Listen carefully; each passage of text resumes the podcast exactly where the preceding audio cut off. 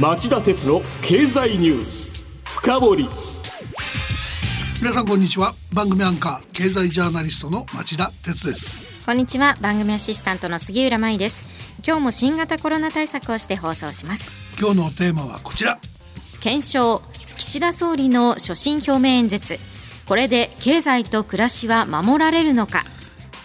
岸田総理は先ほど午後2時から衆議院でそして午後3時から参議院でそれぞれ総理就任後初の所信表明演説を行い日本をどこへ導こうとしているのかその考えを明らかにしました。一方で岸田総理は去年9月の総理就任直後に解散総選挙に踏み切らなかったことが響いて自身の都で解散総選挙をすることなく退任に追い込まれた菅前総理の二の舞を避けたいという思いもあるんでしょう。規定路線と見られていた11月7日の投開票ではなく今月31日に投開票という日程に繰り上げて解散総選挙を行う方針も決めています、はい。新型コロナのパンデミックが終わったと安心できる状況ではまだありませんから速やかに政治日程をこなして一日でも早く懸案に取り組みたいという姿勢の表れだとすればそれはそれで良いことだと思います。ですがその反面で臨時国会や選挙戦で新政権の目指す政策がどのようなものなのか聞く機会が十分にないまま我々有権者が政治への審判を下さなければならないという問題が生じたのもこれもまた事実ですよね、そこで今日は岸田政権がどんな政策を行おうとしているのか所信表明演説の中身も踏まえて経済や暮らしに影響がある政策を中心に検証と解説をしてみたいと思います。発足したばかりの岸田政権が何をしようとしているのか確かに関心を持たずにはいられません。お知らせの後町田さんにじっくり深掘ってもらいましょう町田鉄の経済ニュース。深掘り。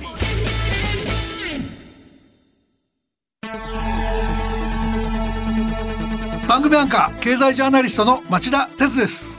アシスタントの杉浦舞です。金曜日午後4時からは1週間の世界と日本のニュースがわかる町田鉄の経済ニュースカウントダウン。午後5時35分からは経済ニュースをとことん掘っていく町田鉄の経済ニュース深掘りそして午後11時からはエコノミストにじっくり話をお聞きする町田鉄の経済リポート深掘り。金曜日にこの3本を聞けばあなたも経済エキスパートに早変わり。就職活動でも強い武器になりそうです。金曜日は忙しいあるいは聞き逃したという方も大丈夫。ラジコなら1週間いつでも聞くことができます。また公式ツイッター町田鉄の深堀三兄弟もぜひ検索してフォローしてください激動する事態の中で確かな視点を持つためにも町田鉄の深堀三兄弟ぜひお聞きください。今日の深堀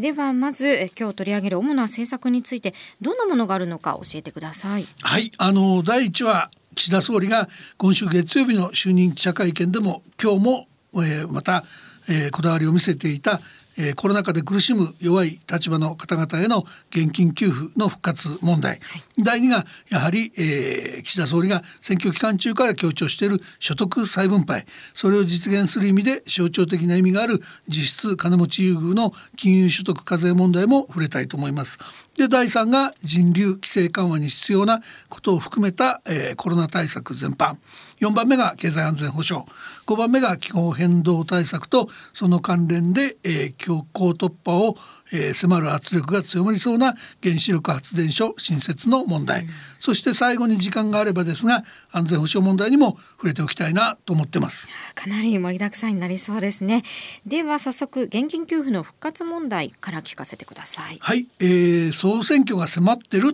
っていう意味で、うん、今日の所信表明演説で新型コロナによって大きな影響を受けている事業者を念頭に地域業種を限定しない形で事業規模に応じた給付金を支給すると打ち出したのは、まあ、かなり大きい力入れてるってことなんじゃないでしょうか。まあ、総理は国民の協力を得るためには、えー、経済支援が大切だと説きました。で現在の支援制度は営業時間短縮を受け入れた飲食店への協力金が中心で幅広い業種を対象にする持続化給付金は今年2月に受付を終了してました。まあ、菅前総理が苦労している企業に冷たいと批判されてた部分だけに、えー、岸田総理としては、えー、相応の収票効果を見込んでるんでしょう発足直後の割には、えー、低い、えー、世論の支持率が目論見通り上がるかどうか注目ってところじゃないでしょうか。う続いて所得再分配と金融所得課税の見直しはどうでしょうか？あの行き過ぎた資本主義って批判する人もいましたが小泉政権や安倍政権の経済政策を基本理念から変えていこうと成長と分配の好循環により新しい資本主義を目指すっていうのが岸田総理の、えー、政策の目玉です、うん、そして今日の所信表明演説でその軸足を国による分配機能に置き賃上げした企業に税制優遇を行うと言及。まあ税制を使って格差是正に取り組む姿勢をかなり鮮明にしました。ただですね夕方4時からの兄弟番組でも言ったんですけどもしこの方向を極めていくっていうんであればですね株式の配当や売買益にかかる金融所得課税を見直して1億円の壁と呼ばれる超高額所得者に対する優遇策をやめて税収を増やして所得の低い人を支援するそういう財源にする政策も必要になってくるはずなんです。はい、これねどういう優遇策になってるかっていうと、ええ、給与所得だと累進課税なんで住民税も含めて最大55%の税率が適用されるんですけど、はい、金融所得は現在給与所得と分離され一律で20%の課税。所得税が15%住民税住民税が5%の合わせて20%なんですが、これで済まされちゃってるんですね。しかもその超富裕層っていうのは富裕層であればあるほど金融所得が多い傾向があるんで年間所得が1億円を超えると所得税の負担率が、えー、実質的にどんどん下がっていく。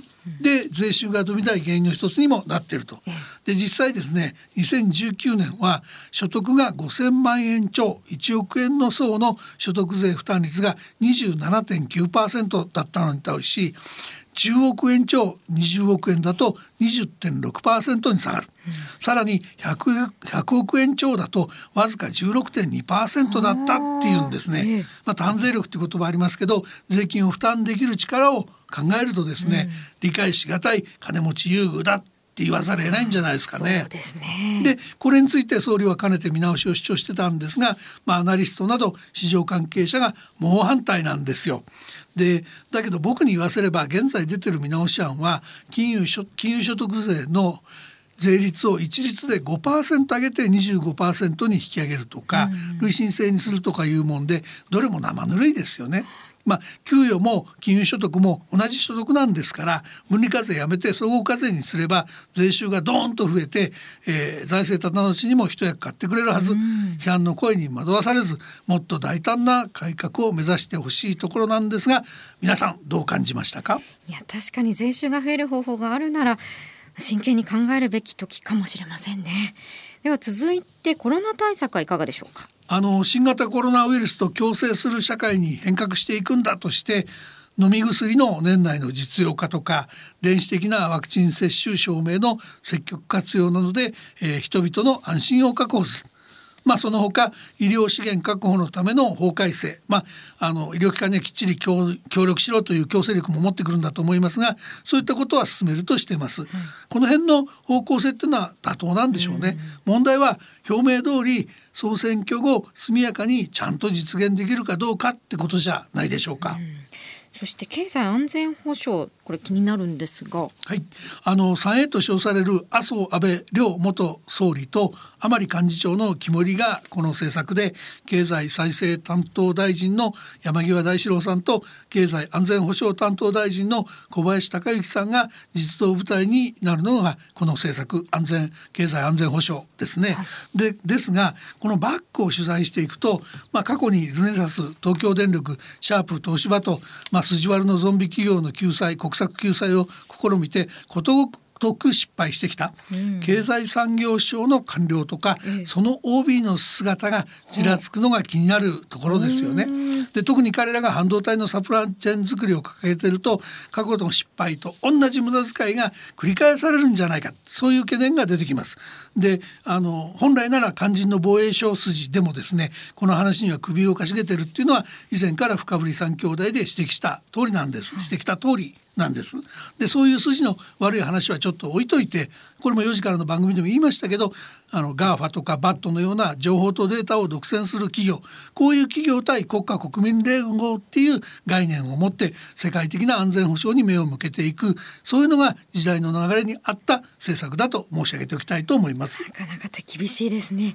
続いて気候変動対策と原子力発電所の新設問題はいかがでしょうこれまあ2つは全くリンクしてなくて全く別個の問題で全く違った方向性が求められるんですけど、はい、まず気候変動対策あの2011年の福島第一原発事故以来政府が思考停止してしまって世界の流れ特にヨーロッパに大きく遅れをとっていた問題です。で菅前総理が就任時のえー、所信表明演説で2050年にカーボンニュートラルの実現を目指すと前倒しの決断をしたことで、まあ、なんとか世界の流れに追いついて誕生が決まってたアメリカのバイデン政権とも協調できた経緯があります。とはいええー、国内的には経済コスト的にもあるいは技術的にも問題難問山積みで多くの企業が取り組むふりだけ免除不快っていう感じを決め込んでますんで岸田政権は待ったなし取り組みを加速していかなければなりません。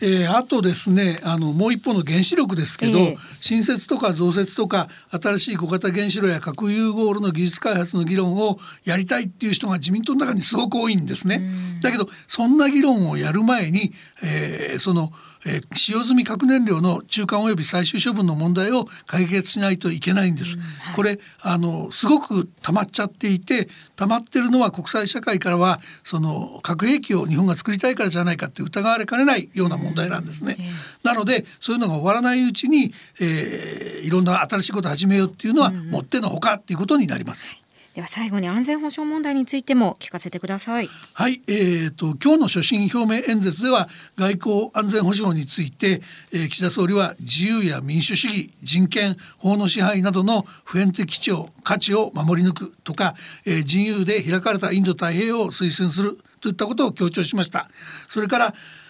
唯一の戦争被爆国として核兵器のない世界に向けて全力で取り組むといったまあその岸田さんの持論っていうか、ハト派的な側面がかなり強調されてたと思うんですね。だけどあの僕もまだ詳細な中身はつかめてませんけど菅前政権以来政府与党は水面下で来年の通常国会に向けてその予算で防衛費を大幅に拡充してミサイル防衛などの強化を急ぐとか、迅速な敵基地の無力化を可能にするための軍備兵器や法案提出なんかもやっていくということでかなり準備検討を進めてるはずなんですね。で総選挙を戦う上で下手なこと言って国民を不安に陥れたり党を勢いづかすようなことはまずいっていうんで詳細な検討状況は選挙前は開示することないんでしょうけど、うん、終わればいろいろと驚くようなことが出てくるなんてことはまあ多分間違いないんだと思います。はい、なのでここのところはすっかり影の薄かった野党の出番で、はいそのまあ予算委員会が開かれないとか代表質問しかチャンスがないとか19日公示で31日投開票とあって総選挙の期間が短いとかいろいろありますけど頑張って論戦を仕掛けて政府与党の本音を浮き彫りにしてほしいところだなと思います。そうですね。以上今日の経済ニュース深掘りでした。皆さんとは今夜11時からの町田鉄の経済リポート深掘りで再びお耳にかかりましょう。それではさようなら